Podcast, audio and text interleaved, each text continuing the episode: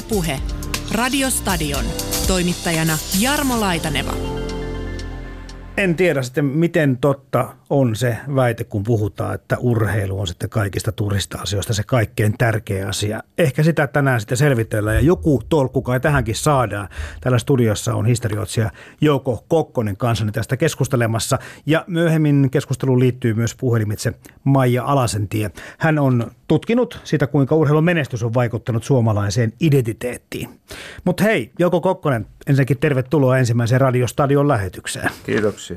Pitäisikö meidän aloittaa tällä mitä sanontoja nämä onkaan, kun puhutaan siitä, että suomalaiset ovat urheilukansaa tai suomalaiset ovat urheiluhullua kansaa, eikä pidä unohtaa tätä uusinta versiota, että suomalaiset ovat menestyshullua kansaa.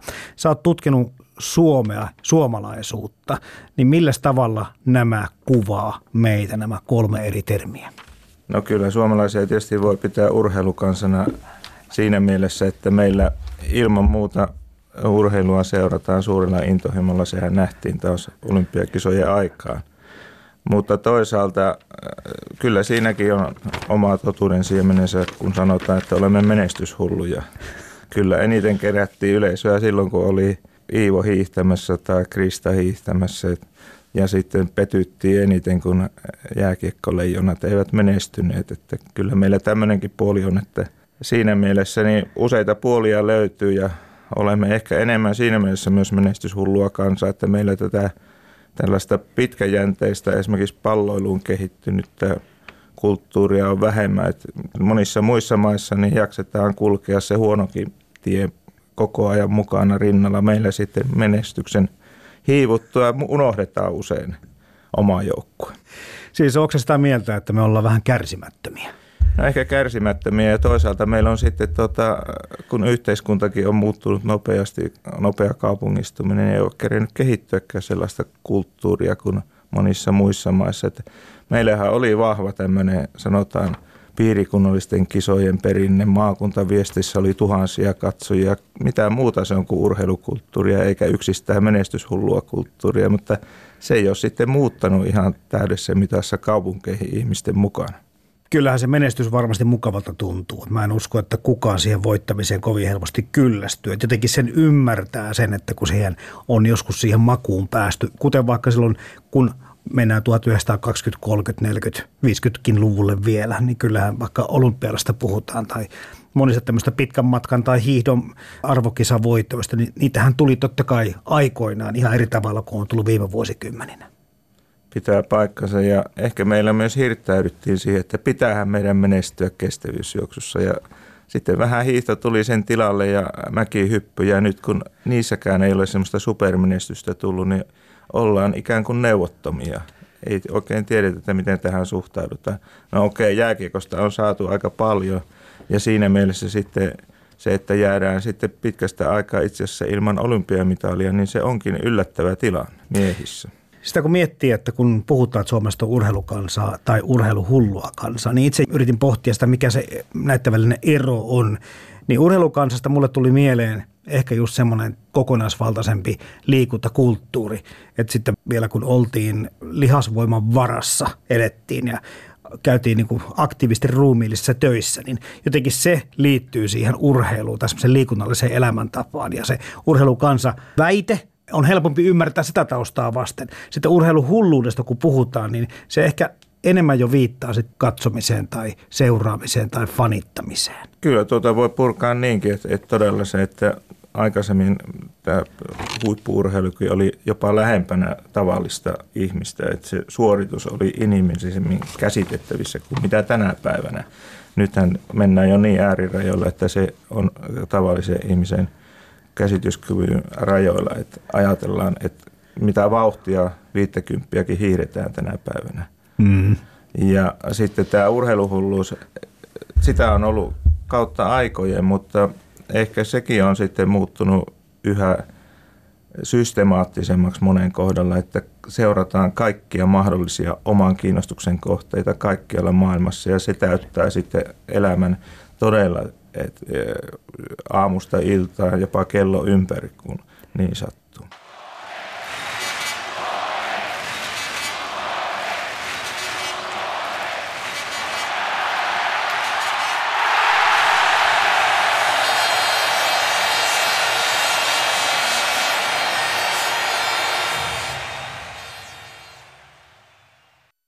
Tässä sarjassa on tarkoitus käsitellä myöskin sitä, minkä takia toiset ihmiset viehättyvät urheilusta paljon enemmän ja toiset suurin piirtein vihaavat urheilua. Mutta mitäs Joko Kokkonen sä ajattelet tästä? Se taitaa olla jostakin jalkapallosta laajennettu tänne kokonaiseen urheilun käsitteeseen, kun puhutaan siitä, että turhista asioista se urheilu voisi olla kaikkein tärkeä asia. Mutta mitä sä niin historioitsijana tästä väitteestä olet mieltä?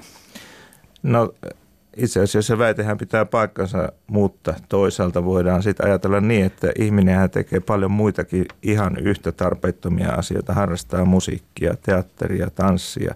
Eivät ne ole välttämättömiä meille, että me pysyisimme hengissä, mutta ne ovat toisaalta sitten inhimillisen kehityksen askelia. Vuosituhansien mittaan on itse asiassa tätä pääomaa kerätty ja urheilukin on ollut siellä mukana tuhansia vuosia. Tietysti nykyisessä muodossaan – kansainvälisenä kilpaurheiluna se tunnetaan reilut sata vuotta. Olympialiikkeessähän se jalostuu, mutta että siinä mielessä niin ei urheilu ole mikään kummajainen. Meillä vaan on oikeastaan aika monet kulttuurin saralla ansioita saavuttaneet ajatelleet, että urheilu on jotenkin vähempi arvosta, että sitä ei sovikaan arvostaa ollenkaan. Että mä olen todellinen kulttuurihenkilö, kun ilmoitan inhoavani urheilua. Tässä suhteessa käsitykset ovat muuttumassa minusta. Et, et monet tutkijat, hehän sitten esimerkiksi raportoivat siitä, että miten he ovat eh, harrastaneet liikuntaa, missä eh, kilpailussa ovat käyneet ja että siitä on nyt tullut kyllä sitten hyväksytympi. Mutta meillä on tämmöinen tietyn kulttuurielitin perinne, että on kuulunutkin inhota urheilua.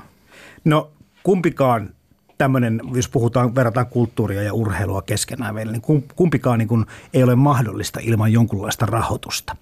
Niin johtuuko tämä vastakkainasettelu nimenomaan sit sieltä, koska meillä on siis tämä meillä on kulttuuri ja urheilu samassa ministeriössä ja sama ministeri tosiaankin hoitaa ja pitäisi niin olevinaan sitä kakkua näiden kesken jakaa. Onko se rahaan liittyvä juttu? No itse asiassa veikkauksen tuotosta suuri osa suomalaisesta kulttuurista ja urheilusta sen julkisesta rahoituksesta tulee. Ja äh, siellä on aika hyvä yhteisymmärrys oikeastaan olemassa sittenkin, että urheiluväki on ollut siitä tyytymätön matkan varrella, että sitä urheiluosuutta on äh, kavennettu ja pienennetty.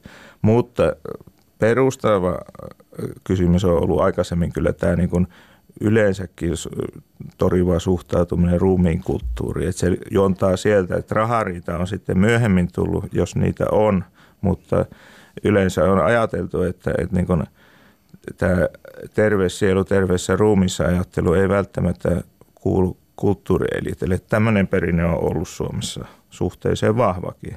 Et, et kun on, on sitten kuitenkin nämäkin elittiin kuuluvat henkilöt seuranneet urheilua, mutta eivät ole julkisesti tunnustaneet tekevänsä sitä.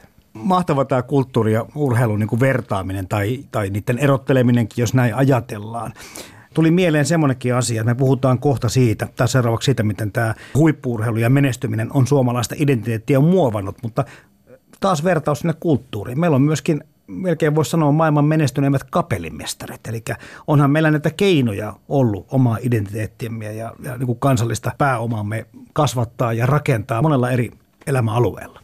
Näin on ja näillä musiikin ja urheilun saavutuksilla ne on itse asiassa suunnilleen yhtä pitkät perinteet. Et samaan aikaan kun näitä kolehmaisen olympiavoittoja juhlittiin, niin silloin Sibelius murtautui kansainväliseen tunnettuuteen Yhdysvalloissa, Englannissa, koko Länsi-Euroopassa, silloisessa keisarikunnassa Venäjällä.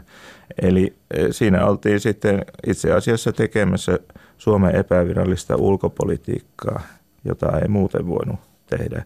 Et Sibelius ja Kolehmaan olivat siinä mielessä ihan samalla viivalla ja tämä perinne on jatkunut, että eihän nämä sulje toisiaan pois.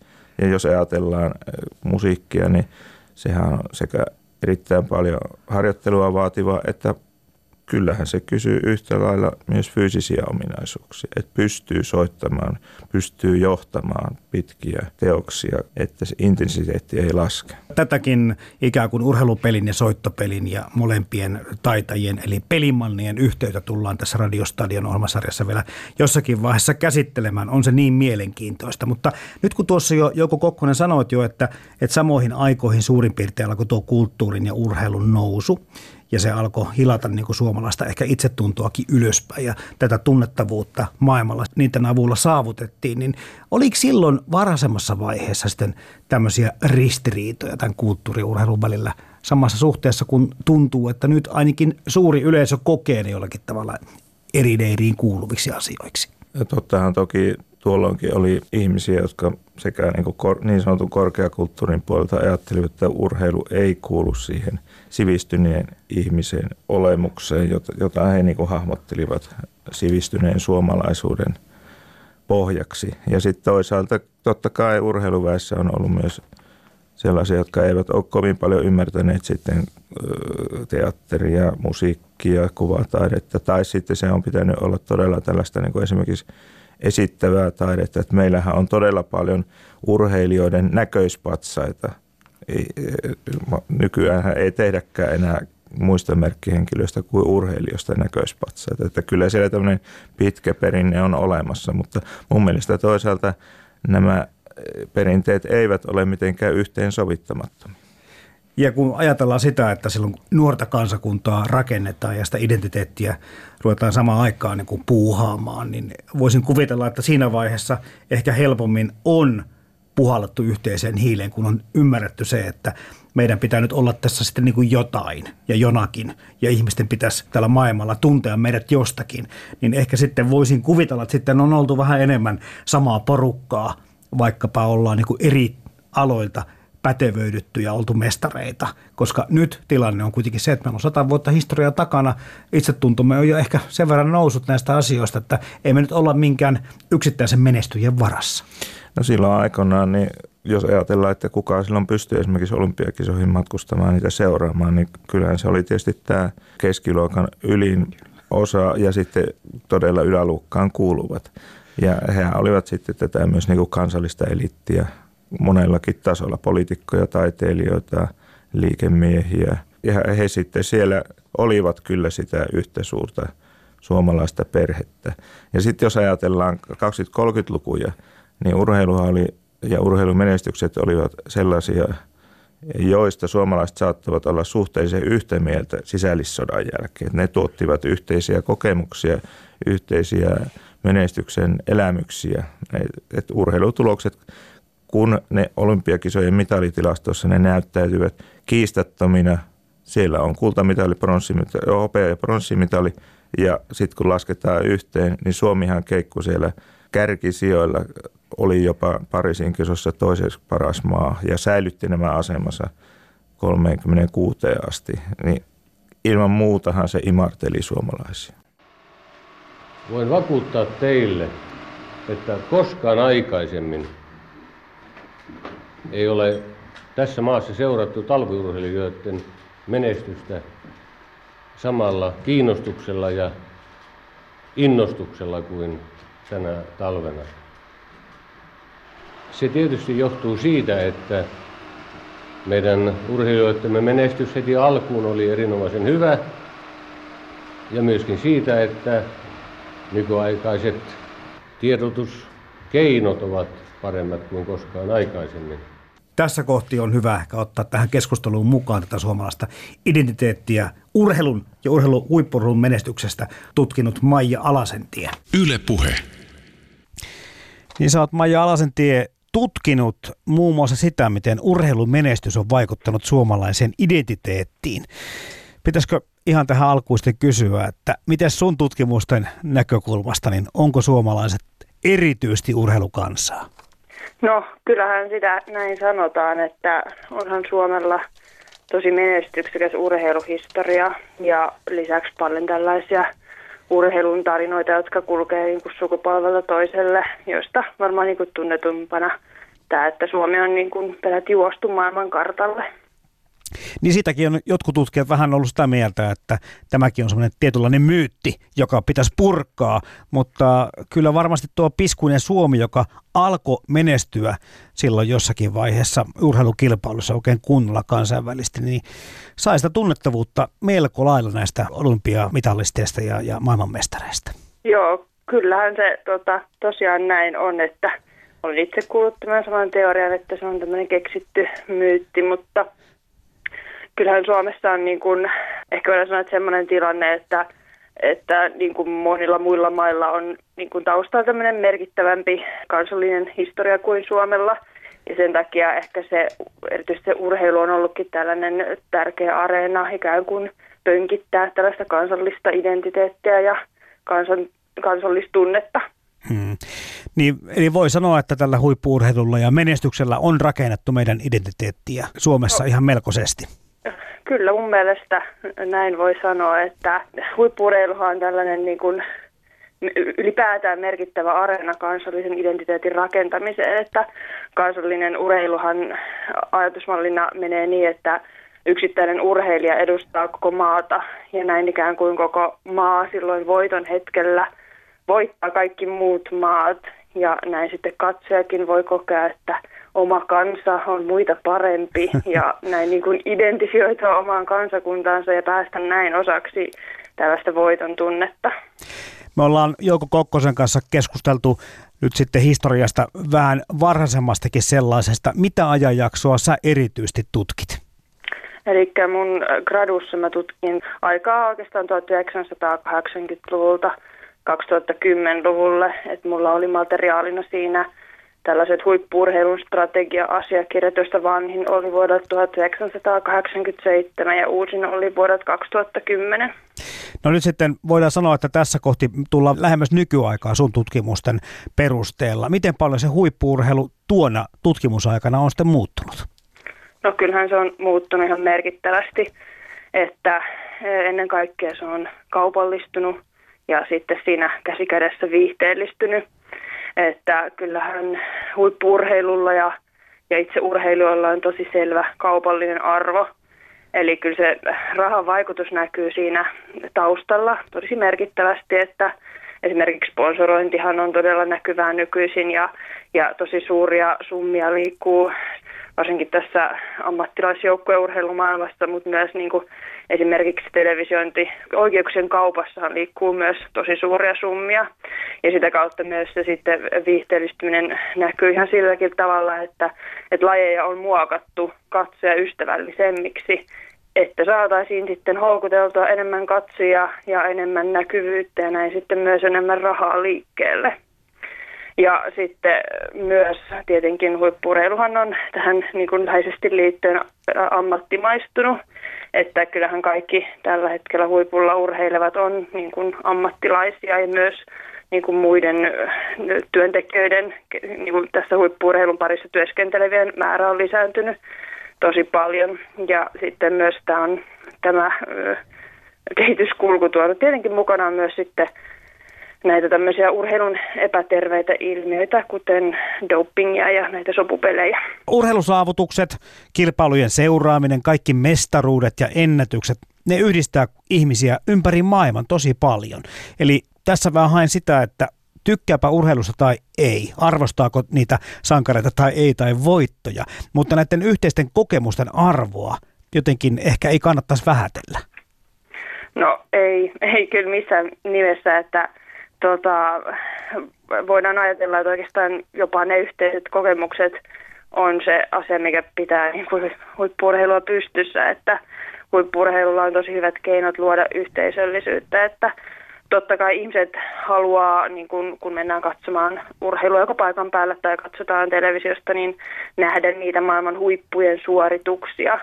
Mutta sitten toisaalta niin kun, missä muualla kuin urheilukatsomossa pystyy pystyy niin kuin sillä tavalla irrottelemaan tai iloitsemaan ää, aika niin kuin jopa estottomasti ja missä pystyy kokemaan sellaista jännitystä tai riemua tai pettymyksen tunteita. Ja tuskin sillä olisi tällaista niin kuin keinoa, jos, jos nämä tästä niin kuin kannustaessa ei jollain tavalla identifioituisi siihen kannustamisen kohteeseen. Että jos urheilu olisi vaan sitä sellaista hienojen suoritusten ihailua, niin, niin ei sillä olisi samanlaista niin kuin tällaista yhteisöllistä merkitystä. Tuossa jo sanotkin Maija Alasentie aikaisemmin siitä, että kun voittaja voittaa. Sen ymmärtää, jos joukkue, maajoukkue voittaa, että se edustaa sitä maata. Mutta sitten tämä nationalismi, niin sitä on oikeastaan aika vaikea erottaa varmaan, ainakin huippuurheilusta.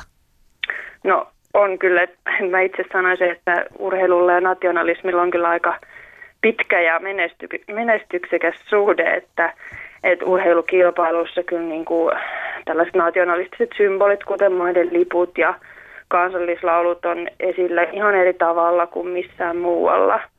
Ja niin kuin nationalismin perusajatushan on, että maailma järjestyy kansoittain ja kansallisvaltioittain. Ja tosi olennainen osa sitä nationalismin ajatusta on niin kuin tunne kuulumisesta johonkin tiettyyn kansakuntaan. Ja tällainen tunne sitten rakentaa niin kuin voimakkaasti ihmisten kansallisidentiteettiä.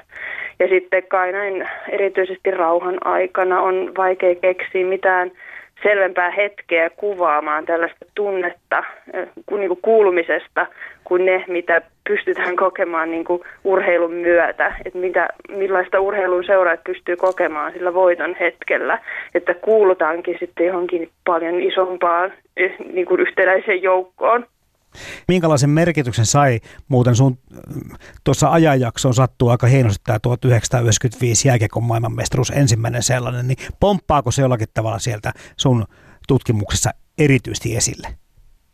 Kyllä se nostettiin, niin kuin siinä aineistossakin tosi monet aina sen, sen nosti, että se oli tämmöinen aika niin kuin ainutlaatuinen ja, ja kytkeytyy paljon isompaan laajempaan muutokseen, kun se ajoittu just siihen vielä, kun yhdistytään niin kuin EU-hun, niin sitten sillä on EU-hun ja sitten toisaalta se, että oli lama-aika ja, ja kaikki oli sille vähän huonosti, niin sitten ihan ennen kokemattomalla tavalla sitten yhdistyi kansakunta, niin se on ollut myös monille tutkijoille aika se on hedelmällinen niin kuin maaperä siitä niin kuin perästä, että mitä, mitä oikein niin kuin tapahtui. Ja veteli yltyy. Ei kuulu Sverige, vaan kuuluu Suomi. Sekunnit kuluvat. Olsson. Suomi on maailmanmestari. Ruotsi vielä yrittää. Myllys torjuu. Liput liehuvat. Kluben huutaa. Suomi voittaa maailmanmestaruuden. Suomi ottaa MM-kultaa. Se on siinä! Se on siinä! 4-1. Suomen historian ensimmäinen MM-kulta on varmistunut Heikki Riihinanta. Kokenut pelaaja itkee siellä vaihtoaitiossa Aravirran ja Lindströmin kanssa. Yle Puhe. Kun ajatellaan sitä, että miten päämäärä tietoista tämä tämmöinen huippuurheilun ja, ja maailmanmestareiden olympiavoittajien avulla identifioituminen Suomelle oli, Jouko Kokkonen, oliko se niin valtiojohtosta vai oliko se jotenkin sattumaa tai kenties tämmöisiä tahkopihkalamaisia seurajyriä, jotka omalla persoonalla ja kovalla aktiivisella työllään sai tuloksia näkyväksi.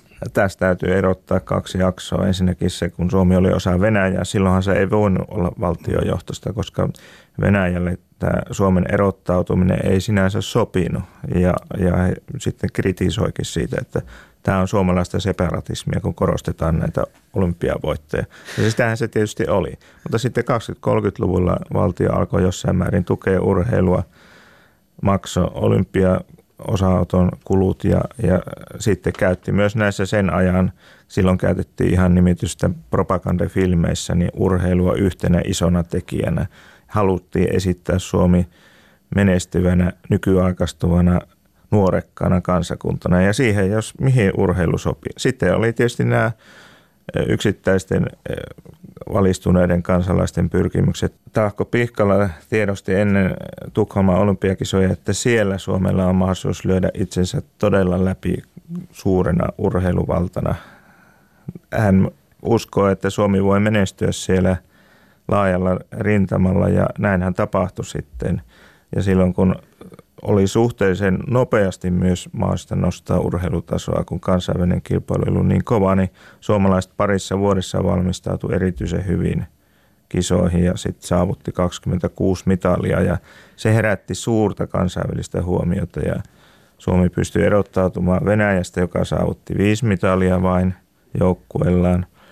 Ja ennen kaikkea Yhdysvalloissa, Englannissa, Saksassa, Ranskassa huomattiin se, että pieni piskuinen Suomi pystyy suoriutumaan näin loistavasti olympiakisoissa ja sen täytyy kertoa kansallisesta elinvoimasta. Ja tämä kaikki oli tietysti suomalaisille suuresti mieleen. Puhutaan kohta lisää joku Kokkonen siitä, minkälaisilla tekijöillä ja jutuilla tätä suomalaista kansanluonnetta ja identiteettiä rakennettiin, mutta oliko tämä tämmöinen urheilumenestys ja siihen panostaminen jollakin tavalla suoraan jatkumoon, kun puhutaan? Teillä se voitto sodassa, kuten urheilussakin, niin kuin aika selkeästi on yksi tämmöinen merkittävä määrävä tekijä. No, jos ajatellaan sitä 20-30-lukujen tilannetta, niin silloin urheilulla oli tällainen maanpuolustukseen hyvin läheisesti liittyvä kytkentä. Että ajateltiin, että nämä urheilusankarit ensinnäkin omalla esimerkillä innostavat urheilemaan ja sitä kautta kansan maanpuolustuskyky paranee. Ja toisaalta sitten ajateltiin niinkin, että tätä urheilua voidaan käyttää silläkin tavalla hyväksi, erityisesti talviurheilun osalta, että saadaan hiihdon suosiota lisättyä ja se kun mennään murtomaan hiihtoon, niin palvelee kansakunnan puolustusta paremmin kuin mikä tahansa muu. Ja näinhän sitten tapahtui. Siitä oli tietysti suurta hyötyä talvisodassa ja jatkosodassakin. Mutta sitten jos ajatellaan sukupuolittain tätä, niin jakohan oli selvä. Miehille oli varattu kilpaurheilu, olympiaurheilu ja naisille sitten naisvoimistelu, että se kehittää taas kykyjä, joita äitiyteen valmistautuva nainen tarvitsee. Että hän on sitten vahva synnyttämään, vahva kasvattamaan lapsia, hoitamaan kotiaskareita. Että hyvin selvä tällainen jako kahta. Tämä sotaterminologia on kyllä käytettyä urheilun piirissä ja ei taida olla ihan yksi kaksikaan kertaa, kun siellä on joku, joku tuota valtakunnan tason johtajas mies käynyt vaikkapa jonkun joukkueurheilun, vaikkapa jääkiekomaan joukkueen pukukopissa luomassa talvisodan henkeä. Eli tätä kyllä tätä yhteyttä jollakin tavalla edelleenkin käytetään ja viljellään. Käytetään. Toisaalta se tuntuu sittenkin jälkijättöiseltä, että sota ja urheilu eivät ne sittenkään ole vertailtavissa ja se talvisodan henkikin, se syntyi siitä tilanteesta, se on ainutlaatuinen, ei sitä voi sinänsä siirtää eli 2010-luvulla ja urheiluun. Totta kai ne ovat sellaisia yhteisiksi miellettyjä historiallisia kokemuksia, mutta ne ovat olleet hyvin tilannesidonnaisia. Urheiluahan on verrattu kyllä laajemminkin sodankäyntiin – ja tätä retoriikkaa viljeltiin Suomessa kansainvälisesti 20-30-luvulla. Sitten se on jossain määrin hiipunut, mutta kyllähän se tulee toisinaan urheiluselostuksessa edelleen esille, vilahtaa siellä ja porilaisten marssi liittää tietysti yhdellä tavalla meidän urheiluperinteemme tähän jatkumoon, vaikka sitä voi tietysti tänä päivänä kuunnella vähän ironisestikin, että se on ikään kuin tällaista asiaan kuuluvaa – ja urheiluhistorian tiettyjä kerrostumia alleviivaavaa, mutta kyllä siinä kuitenkin on tämä niin kamppailun henki mukana. He marssivat viimeisinä, mutta sitä he eivät nyt ajattele. He tietävät marssivansa isänmaan siniristin jäljessä. Lippumme jäljessä, jonka äärellä he ovat monet ilot nähneet, monet valat vannoneet, monet surunpäivät ja monet monet hetket viettäneet. Monasti ovat he Suomen pyhän siniristitunnuksen yhteydessä nöyrtyneet, mutta ovat he monta kertaa saaneet myöskin iloita sen hulmutessa voittajasalossa. Ylepuhe. Radiostadion. Toimittajana Jarmo Laitaneva. No millä tavalla sinä sitten historioitsijana Jouko Kokkonen suhtaudut siihen, kun molemmissa leivotaan sankareita ja, ja tuntuu, että semmoinen rinnastus edelleenkin elää. Tämä ainakin vähän niin kuin lainataan tästä toisesta maailmasta toiseen. Miltä se tuntuu noin niin kuin tutkijan näkökulmasta? No se on, osittain kysymys on siitä, että urheilu halutaan nähdä tämmöisenä myöskin ikään kuin kadotettuna ideaalina, että ennen asiat olivat paremmin ja yksinkertaisempia. Sieltä otetaan sitten näitä urheilukuvaston vanhoja, jo vähän pölyttyneitä juttuja mukaan. Mutta toisaalta niin jos ajatellaan ihan vakavasti ottaen tätä, että miten urheilu ja sota ja sotasankaruutta voi verrata, niin eivät ne ole verrattavissa oikeasti. Urheilusankari pyrkii tietoisesti kohti sitä sankaruutta yleensä. Näin saattaa tietysti sotasankarikin tehdä, etenkin jos on korkeampi upseeri kysymyksessä. Mutta siinä taistelutilanteessa harvoin siellä on mietitty sitä, että minusta tulee nyt suuri sankari, jos mä suoritan tämän tehtävän, mikä minulle on annettu. Ne mitalit tulevat jälkeenpäin. Ja sitten aika monta kertaa rintamalla kunnostautuneet miehet eivät he sitä, niin kuin sitten, sitä mitalia ole arvostaneet. Tässä tein yhden viime vuonna edesmenneen rintamamiehen pienoselämän kerran. Hän oli tällainen hyvinkin monella partioreissulla mukana ollut mies ja sitten kun kysyi, että saitko mitaleita, minä olen ollut niihin kiiltäviin perään. Hänelle riitti se, että hän teki sen, mitä oli pakko tehdä. Niin, ehkä tämän sitten kenraali Adolf Andrutkin on ymmärtänyt, kun sitten kritisoi sitä, että hänen mielestään ei missään tapauksessa pitäisi urheilusankareita ja sotasankareita keskenään verrata. Kyllä, ja, ja hän oli itsekin urheilija, kohtalaisen menestynyt ratsastaja ja, ja myös toisaalta sodassa vammautunut mm-hmm. upseeri, että, että hän tiesi, mistä puhuu tässä suhteessa. Kyllä. Joukkueurheilussa joka tapauksessa on, on aina sitten se vastustaja, ja voidaan puhua vaikka vihollisesta sotatermeilläkin. Ja aina tämmöiset yhteiset vastustajat kyllä niin kuin on omiaan yhdistämään sitten niitä omia joukkoja ja omaa joukkuetta ja omaa kansakuntaa. Ja urheilulla on myöskin tietenkin tämmöinen mahdollisuus tehdä tällä tavalla, luoda mehenkeä on mahdollista luoda mehenkeä sekä hyvässä että pahassa. Et, et jos luodaan kovin voimakkaita viholliskuvia, niin silloin urheilun suhteen ollaan aivan väärillä jäljillä. Totta kai tämmöisiä niin herkullisia vastakkainasetteluita voidaan käyttää ja ne kuuluvat urheiluun niin paikallistasolla kuin sitten omassa maassa ja sitten kansallisesti – ja kansakuntien välisenä kilpailuna. Et, et meillähän on tietysti tämä herkullisin Ruotsi-Suomi-asetelma, joka monesti palautuu etenkin jääkiekossa. Yleisurheilussa se on vähän sulanut niistä maaotteluista, on kadonnut se suurin puhti, vaikka ne mukavia tapahtumia ovat. Tämä nationalismi, kun omaa kansakuntaa nostetaan sitten sinne korkeammalle korokkeelle, niin se tarkoittaa, että muut on sitten siellä vähän alempana – Tämä ei ole mitenkään pelkästään tämmöistä gloriaa meille, vaan se on niin kuin muiden kustannuksella sitä. No sitä se tiettyyn mittaan asti aina tietenkin on, että siinä tulee tähän vertailu ja sieltä etsitään myös näitä kansallisia ominaispiirteitä. Esimerkiksi, että miten suomalaiset pelaavat jääkiekkoa, onko se jotenkin erilaista kuin ruotsalaisten pelitapa. Mutta musta se vaaran hetki koittaa sillä äh, silmänräpäyksellä, kun aletaan uskoa näihin, että nämä meidän luomamme viholliskuvat ovat totta. Tai että me alamme uskoa siihen, että me olemme jotenkin parempia kuin muut sen takia, että me menestymme urheilussa. Urheilusta ja urheilumenestyksestä saa nauttia ja äh, sen tuottamia elämyksiä voi käyttää kansallisena voimavarana, mutta silloin siirrytään sitten täysin – toiselle alueelle, kun todella tämmöisen yksittäisen voiton pohjalta aletaan kehittää suurempia tulkintoja tai sitten sitä käytetään valtiollisen propagandan välineenä, niin kuin monissa maissa käytetään, ja sillä sitten petetään jotakin muuta siinä maassa tapahtuvaa, tai sitten luodaan todella tämmöisiä viholliskuvia, mitä aika paljon sitten 20-30-luvulla tapahtuu monissa autoritäärissä, totalitäärissä valtiossa. No Saksahan on siitä huippuesimerkki, että Berliinin kisojen huippumenestys lietsoi entisestään sitä Hitlerin luomaa kuvaa Saksalasta kaikkein voimakkaimpana valiokansalaisten kansottamana kansakuntana, jolla on oikeus laajentua. Joo, Hitler ei tuota Jesse Owensin kanssa paiskannut kättä, vaikka Owens kyllä sitten nousi aikamoiseksi sankariksi just noissa olympialaisissa näin tapahtuu, että, että hän ei voinut sietää sitä. Tota, ensinnäkään Yhdysvaltain joukkueessa on niin paljon mustaihoisia urheilijoita ja kun he vielä menestyvät niin hyvin, se, se oli hänelle tietysti sellainen ylittämätön paikka. Mm. Tämä nationalismi ja sen merkitys urheilussa, niin se on tietenkin hyvin kiinnostava juttu myöskin sen takia, kun mietitään, että kyllä tämmöiset eri maiden välillä tapahtumat tai suurkisat, suuret kilpailut kansainvälisesti, niin ne on kyllästetty kansallisilla tunnuksilla.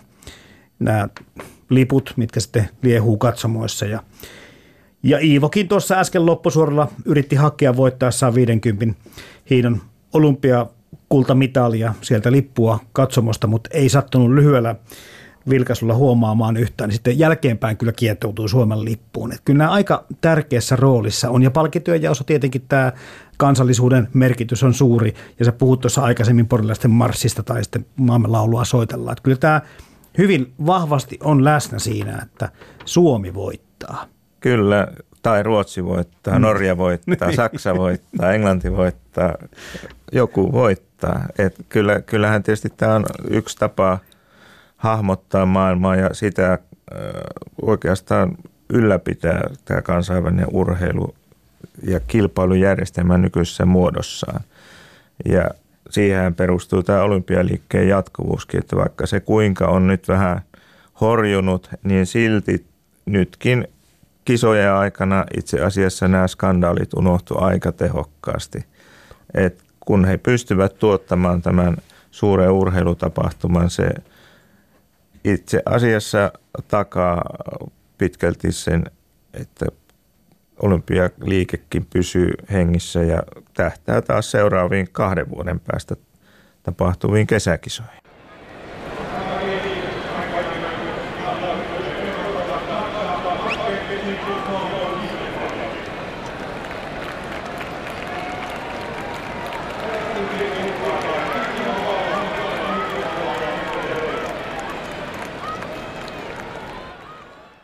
Yle Puhe. Maija Alasentie, kun oman maan edustaminen ja ylpeys omasta maasta ja maan lipusta ja maajoukkueesta, niin näetkö sä tämmöisessä asiassa mitään muutosta? No en mä kyllä näkisi, että siinä on niin kuin hirveästi tapahtunut muutosta. Että vaikka tuossa tosiaan aiemmin sanoin, että, että on tosi paljon muuttunut, mutta sitten kuitenkin se muutos näkyy aika vähän kuitenkin sitten tämän urheilun ja kansallisidentiteetin suhteessa. Et edelleenkin esimerkiksi puhutaan, että niin kun, tai ajatellaan, että huippurheilu on tämmöinen aika puhdas aura ympärillä. Ja että ihan niin kuin vaikka 50 vuotta sittenkin, niin urheilussa on kyse niin kuin suorittamisen ilosta ja ö, odottamattomasta raamasta ja puhtaasta kilpailusta, vaikka todella ne urheilut on siellä ammattilaisia ja tekee sitä, sitä työkseen. Ja tota, niin kun, on, on myös tällaisia niin kun kommentteja, että urheilen vain itseäni varten ja ei ole tota, muita varten vain tosiaan, vaan ollaan niitä ammattilaisia. Mutta kyllä niin kun suurin osa urheilijoista aika järjestään omilla puheilla ja toiminnallaan pitää yllä tällaista niin kuin nationalistastakin ajatusta siitä, että voitot on koko Suomen voitto ja se näkyy niin kuin totta kai siinä, että kietoidutaan siihen lippuun voiton hetkellä ja lauletaan tunnekkaasti maamme laulua ja puhutaan siitä, kuinka hienoa on edustaa Suomea. Että kyllähän se on paljon näkyvämpää, paljon yleisempää kuitenkin edelleen tämän tyyppinen puhe urheilijoita kuin se, niin kuin, että että kieltäydytään sitten edustamasta. Maija Alasentie, niin varmasti Suomi olisi Suomi ilman huippuurheilua ja saavutuksiakin, mutta olisi se varmaan aika erilainen kuin nykyään. No kyllä varmasti, että varmaan vaikea kenenkään on kuvitella, että että mitä niin kuin ikään tapahtuisi, jos tämän poistaisi tämän osa-alueen tästä. Sun tutkimus katsoi tämmöistä ö, 30 vuotta ja siitä saa aika hyvän kuvan, mitä on tapahtunut, mutta miten sitten tulevaisuus? Voiko se viitoittaa sitä, mitä mahtaa tapahtua, minkälaisia muutoksia tähän huippuurheiluajatteluun ja, ja tämmöiseen identiteettiajatteluun mahtaa olla luvassa? Ainakin mitä niin kuin oman tutkimuksen perusteella, niin aika paljon tuntuu, että väitetään, että muutosta on tulossa, mutta tästäkin on jo vähän aikaa tästä mun tutkimuksesta ja ei sitä kyllä hirveästi ole tapahtunut sitä muutosta, että paljon varsinkin teoreetikot väläyttelee tällaista, että globalisaatio niin kuin vaikutus näkyisi myös kansain, kansallisvaltion ja urheilun suhteessa. Mutta kuten sanoin, niin ei kyllä ihan hirveästi sitä vielä näy, että mikä nyt on aika näkyvää, niin on, on tietenkin, mikä on tullut, niin on tämä niin kuin erityisesti joukkojen urheilun ammattilaisseurojen fanitus, mm-hmm. että tämä on ehkä tietyllä tavalla täydentänyt tai korvannutkin tällaista niin kuin kansallisidentiteettiä ja urheilusuudetta. Mutta sitten kyllä toisaalta voi ajatella niin kuin pikemminkin päinvastoin, että koska globalisaatio näkyy niin kuin koko ajan vaan enemmän enemmän oikeastaan kaikilla muilla elämän niin kuin osa-alueilla, niin sitten ehkä jopa vastavoimana urheilussa voidaan jopa niin kiinnittyä niin kuin vaan tiukemmin siihen kansallisvaltioajatteluun. Että nautitaan siitä, että edes siinä urheilun parissa päässään olemaan suomalaisia ja juhlistamaan sitä suomalaisuutta. Että kyllä urheilu kuitenkin tarjoaa ihmisille aika kivan areenan juhlistaa omaa kansaa ja kansallisuutta. Että kyllä mä uskon, että urheilu on ihan tulevaisuudessakin tärkeä kansallisen identiteetin ylläpitäjä. Mistä sinä itse hurmioidut? Minkälaisissa tapahtumissa tai, tai mitkä kilpailut tai suoritukset tekee sinun semmoisen vaikutuksen, että sä tunnet kuuluvasi tähän kansakuntaan? No pitää tässä itse koripalloilijan ja tietenkin nostaa noin Koriksen EM-kisat, että mm. siellä olin kaikki kotipelit katsomassa, niin kyllä siellä oltiin aika hurmioituneena katsomossa. Että ehkä voisi sanoa, että ei oikein vastaavaa kokenutkaan. Yle puhe on puhuttu siitä, että pitäisikö tämän, tai on kyseenalaistettu näiden kansallisten tunnusten ylläpitäminen ja korostaminen näissä isoissa kilpailuissa. Ja se tuli mieleen tämä Janne Holmenin EM maraton voitto Münchenissä vuonna 2002 ja sitten voittojuoksen jälkeen hän katui ihan julkisesti sitä, että kunniankierroksella tuli kääridyttyä siihen Suomen lippuun, kun hän ei halua sotkea nationalismia ja urheilua toisiinsa, mutta on ne kyllä aika vaikea kyllä erottaakin toisistaan. Kyllä on ja tietysti Holmeen tässä mielessä on hyvin mielenkiintoinen henkilö, että harva mestari on historian tutkija ja nationalismin tutkija. Totta. Hän pystyy sitä analysoimaan heti. Ja perusteli myöskin tekonsa. Kyllä, kyllä, kyllä ja sitä kautta saavutti myös ymmärtämystä. Mutta tota, ei tämä nyt ehkä ihan ainutlaatuista ole. Nämä jyrkkiä tulkintoja kuin Holmeen niin harva tekee, mutta tuota, onhan monessa maajoukkueessa – ajatellaanpa vaikka Britannian maajoukko, että siellä voi olla skotti, walesiläinen, joka hänellä on useita identiteettejä. Tai nyt Espanjan maajoukkueessa katalonialaista. Heillä on hyvin ristiriitainen suhtautuminen varmaan edustustehtävään tällä hetkellä. Et sitä kautta niin ky- kyllä näitä jännitteitä on olemassa, mutta ilman muuta tätä niin kuin kansallista ulottuvuutta, kansallisten tunnusten näyttämistä urheilussa, sitä on aika vaikea purkaa. Siihen on suurta halua monissa nuoremmissa kansakunnissa edelleen ja totta kai autoritääriset hallitsijat ja diktaattorit haluavat edelleen käyttää hyväkseen urheilun tuomaa kunniaa, vaikkapa Valko-Venäjä, Lukashenka – on suuri jääkiekon ystävä, ei ehkä yksin oman pelin takia, vaan sen takia, että hän toivoo, että valko menestyisi myös jääkiekkoareenoilla hyvin. Että kyllä tätä kauttakin on vaikea purkaa, mutta mä lähtisin myös miettimään sitä, että ihmiset kaipaavat näitä samastumisen kohteita, sitoutumisen kohteita omaan kansakuntaansa. Se on sittenkin helpommin hahmotettava kuin kokonainen maaosa tai kokonainen maapallo. Ja tätä kautta niillä on näillä urheilun tuottamilla kokemuksilla edelleen arvonsa. Ja kun se pysyy järkevissä rajoissa, ettei aleta uskoa, että me olemme parempia kuin muut sen takia, että menestymme urheilussa, niin se sallittakoon. Kun mietitään sitä tarinaa, mitä urheilusankarit ja urheilun menestys, maailmanmestaruudet, olympiavoitot ovat – Suomesta ja suomalaista rakentaneet, niin mitä sulle Jouko Kokkonen tulee mieleen siitä, millainen tuo tarina on ja miten totta se on? No se on aika miehinen tarina. Siellä ovat miehet kovalla työllään saavuttaneet tuloksia. Se on yksinäisten miesten tarina. Ovat nämä miehet puurtaneet harjoituksessa yksin ja sitten myös voitohetkellä – olleet usein yksin, niin kuin Paavo Nurmi. Mika Myllylä. Mika Myllylä, mm. kantaneet kovia taakkoja, jopa murtuneet niiden alla. Et se on tällainen aika vakava tarina, se ei ole oikeastaan tämmöinen hurraa-tarina siinä mielessä. Miljoonat hikipisarat ovat vuotaneet maaseudun painikämppien molskille. taajaväkisten yhteiskuntien maanteille ja maastoihin. Paljon kieltäymyksiä ovat edustajamme saaneet tehdä ennen kuin heille on suotu tämä kunniakas tehtävä edustaa isäntä maata Suomea olympiajuhlassa. Toiset ovat nuoria vielä, koulupoikia. Toiset opiskelijoita, joille tämä hetki saattaa jäädä koko elämän voimallisemmaksi muistoksi. Joukossa on varttuneempiakin, ikämiehiäkin, joiden ruskeitten kasvojen uurtuneet vaot kertovat tuhansien kilometrien taivalluksista harjoituspoluilla. Et, et se yhdistyy kyllä jossain mielessä tähän meidän suomalaiseen kansalliseen omakuvaamme. Et siinä mielessä se on totta, mutta toisaalta tänä päivänä tämä yksilön korostaminen ei sinänsä pidä paikkaa. Jos ajatellaan vaikka Iivon Niskasta urheilijana, niin hän tietysti on se, joka on keskellä tätä kaikkea. Mutta hän ei pärjää ilman huomattavia taustavoimia, valmentajia, huoltajia. Sitten hänellä on jo omalta kotipaikkakunnalta hyviä sponsoreita.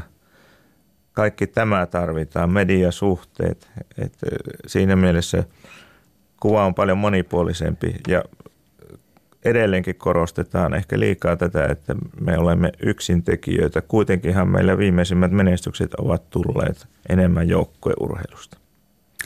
Joo, miten sitten taas, me puhuttiin tuosta äsken tuosta talvisodasta ja sota-ajasta. Siihen voi liittää tämän Väinölinnan tuntemattoman sotilaan ja Edvin Laineen elokuvaversion.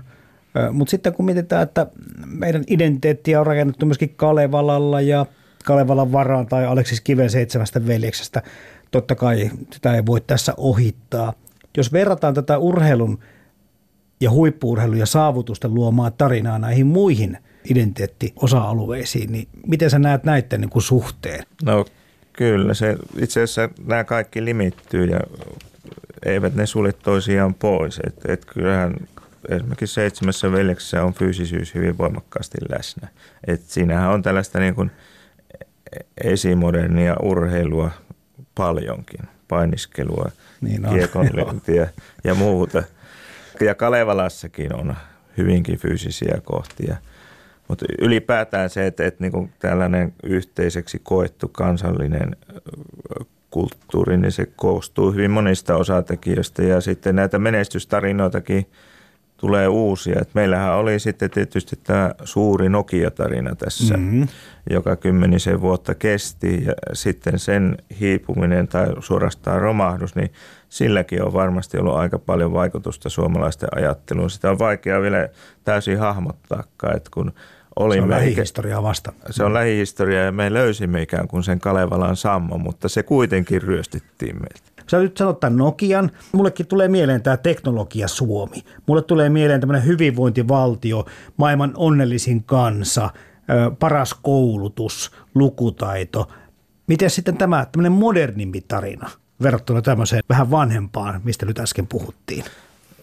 Kyllä tämä modernin tarina arvo on suuri, mutta toisaalta nämä niin hyvinvointi, koulutus, terveydenhuolto, tällaiset asiat, ne on vähän vaikeammin käsitettäviä, vaikka eh, niillä on arvonsa, niin ne ovat ikään kuin olemassa. Niiden arvo korostuu sitten, kun niitä tarvitaan tai niitä ei ole. Mutta sitten on jo myöhäistä oikeastaan tehdäkään mitään, että et jos tilanne on muuttunut huonommaksi. Et, et siinä mielessä tämä urheiluihmeellinen tenho perustuu siihen, että se on niin helposti käsitettävissä, helposti mitattavissa – ne mitalitilastot ovat edelleen olemassa. Onneksi niistä nyt ei tehdä enää meillä niin kovia tulkintoja kuin aikoinaan sata vuotta sitten, kun englantilaiset eivät pärjänneet ja venäläiset Tukholman kisossa, niin se oli todella heille kansallinen kriisin paikka ja silloin ruvettiin kehittämään sitten urheiluvalmennusta todella uudella puhdilla niin Venäjällä kuin Englannissa. Et ymmärretään kuitenkin, että kansakuntien hyvinvointi koostuu ihan muista tekijöistä kuin siitä, että pärjäämmekö me urheilussa vai emme. Vaikka se toiselle tuntuu olevan henki ja elämä. Kyllä, ja pitäähän siihen suhtautua vakavasti, jos halutaan lisää urheilumenestystä. Mutta jos ajatellaan sitä, että paljonko siihen loppujen lopuksi meillä satsataan, niin aika pienistä rahoistahan siellä puhutaan, että urheilija apurahat taitavat olla jossain kahden miljoonan euron vuositasolla yhteensä. Sillä samalla rahalla tehtiin 95 elokuvaa nyt tämä lätkä huumasta. Totta. Tätä tarinaa on niin kuin tässä nyt puhuttu, Suomen tarinaa, joka on urheilun avulla tehty, joku Kokkonen jo pitkät pätkät. Miltä se näyttää tulevaisuus? Suomessa ei enää samalla tavalla ole panostettu urheiluun, eikä tunnu sitten myöskään siltä, että se olisi yhtä ehkä merkityksellistä kuin aikaisemmin on ollut.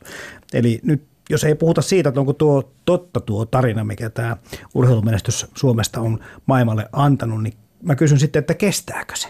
Kyllä, urheilutarina itse asiassa kirjoitetaan koko ajan uudelleen ja se on muuttumassa. Et mä luulen, että siinä tulee uudenlaisia vivahteita ja on jo tullut. Et esimerkiksi se, että naisurheilua arvostetaan naisten saavutuksia aivan eri tavalla kuin aikaisemmin.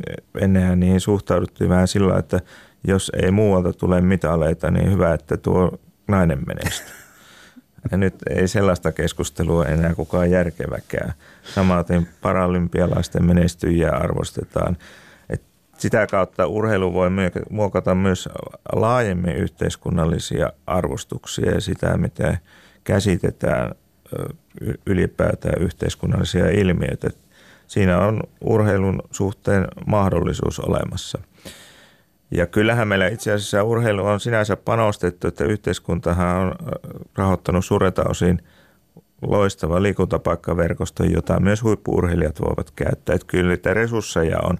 Ehkä voisi miettiä sitten sitä kautta, että voitaisiko lisätä todellisille huippuille ja potentiaalisille huippuille niissä lajeissa, joissa rahoitusta ei muuten ole, niin yhteiskunnan tukee. Se ei ole kovin iso raha, mitä sinne tarvittaisiin itse asiassa jos se on tälle kansakunnalle vielä tulevaisuudessa tärkeää se menestyminen urheilun avulla tai urheilun saralla. Mitäs luulet, miten tälle tulee urheilun arvostukselle käymään? No kyllä urheilu on sellainen kestomenestyjä tässä arvostusmittarissa kuitenkin. että siinä on tämä nopea vertailtavuus ja sitten ne tunneelämykset, mitä urheilu voi tuottaa. Et siinä mielessä mä uskon, että urheiluarvostus säilyy, mutta tota, se ei ole sellainen jakamaton kuin aikaisemmin, koska sitten on näitä erilaisia, mä en puhu lieveilmiöistä, ne ovat urheiluun kuuluvia epäkohtia, esimerkiksi doping. Se ei ole lieveilmiö, se on siihen sisältyvä osa. Niin nämä, nämä kuitenkin on siellä läsnä ja ovat vieneet sitä tiettyä kunniaa, mitä urheilulla on ollut. Mutta siitä huolimatta, niin kun tulee suurkilsojen hetki, niin olemme me kuitenkin valmiita seuraamaan niitä. Täytyy myöntää, mä en ole koskaan niin kuin ollut minkään oikein, en musiikin enkä urheilujoukkueen fani. Itse on tota, tosi paljon urheilua aina ja seuraa urheilua, mutta joka kerran liikuton. Et kyllä siinä iso tenho on meillekin, jotka emme ole, tiedätkö, tunnustaudu minkään asian faniksi. Kyllä, ja, ja nimenomaan sitten nämä niin kun tietyt hetket, että kun Iivo tai Krista hiihtää, ja heistähän puhutaan nimenomaan etunimellä. Et Kyllä. Kun on ne viimeiset kilometrit ja ratkaisuhetket käsillä, niin se keskittyneisyys, millä sitä toiselta puolta maapalloa lähetettävää tapahtumaa seuraa, niin sehän, sen, sen itsekin huomasin nyt, että siihen pysähtyy. Vielä tämä ehkä tämä yhtenäiskulttuuri kanssa totta kai tutkijat yleensä sanovat, että semmoista ei ole koskaan ollutkaan, mutta Suomikin kulttuurisesti monipuolistuu. Ja sitten taas on monessa naapurimaassa, napataan vaikka jalkapallo ja Ruotsi, että siellä Zlatan Ibrahimovic on todella ruotsalainen ruotsalaisten mielestä. Eli tällä tavalla onkin myöskin urheilun avulla voidaan kai yhteistä tarinaa vielä kertoa. Urheilua tarjoaa sisääntuloväylän uudemmille suomalaisille, jos käyttäisi tämmöistä Kyllä. ilmaisua.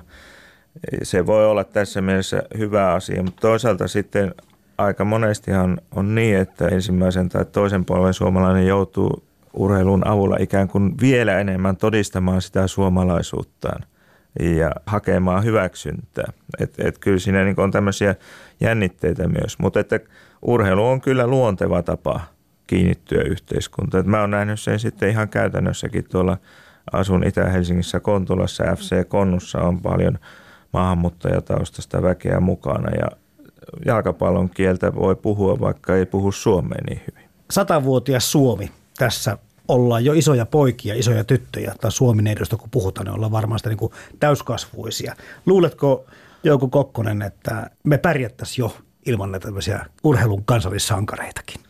No kyllä varmasti pärjättäisiin, että, että ei, ei Suomi heidän varassaan yksistään ole, mutta he ovat hyvää lisää meidän kansallisen tarinamme osana edelleen. Että, että kyllä jostakin kautta kuitenkin tällaisia julkisuuden henkilöitä nousee. Että onhan meillä sitten näitä valovoimaisia populaarikulttuurin, klassisen musiikin tähtiä olemassa, jotka yhtä lailla ovat merkityksellisiä. Ja voi olla, että tässä suhteessa niin ei voi puhua yhtenäiskulttuurista, mutta että niin kuin nämä yhteisenä koetut suuret suomalaiset, niin heidän kirjonsa on tavallaan laajentunut että urheilijat ovat siinä menettäneet asemia, mikä minusta on ihan hyvä juttu, koska jos pannaan kaikki munat samaan koriin, siinä on omat vaaransa. Tai sitten, sitten tuota, tarvittaisiin ihan toisenlaista suhtautumista huippuurheiluun, mutta mun mielestä se ei ole mielekästä lähteä tällaisessa Suomen tyyppisessä yhteiskunnassa rakentamaankaan identiteettiä yksi oma urheilupara. Mutta ihan pienistä asioista ei välttämättä ole kyse. Toki sitä väitellään, onko se ihan totta vai ei, mutta jos 1995 jääkiekon maailmanmestaruus lopetti tässä maassa laman, niin on tästä jotakin muutakin hyötyä kuin pelkästään viihtymistä. No kyllä se lama loppui vähän aikaisemmin.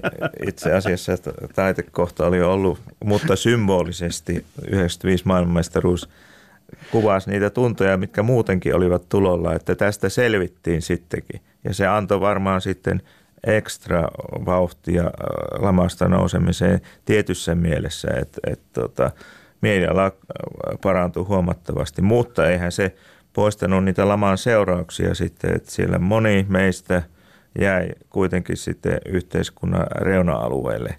Et, mutta kaikille varmasti, vaikka lama-aikanakin koki kovia, niin se mestaruus toi hyviä hetkiä ja symboloi sitä, että pystymme kuitenkin kilpailemaan kansainvälisillä areenoilla Siinä kaikesta siis suomalaiset Ylepuhe Radiostadion. Toimittajana Jarmo Laitaneva.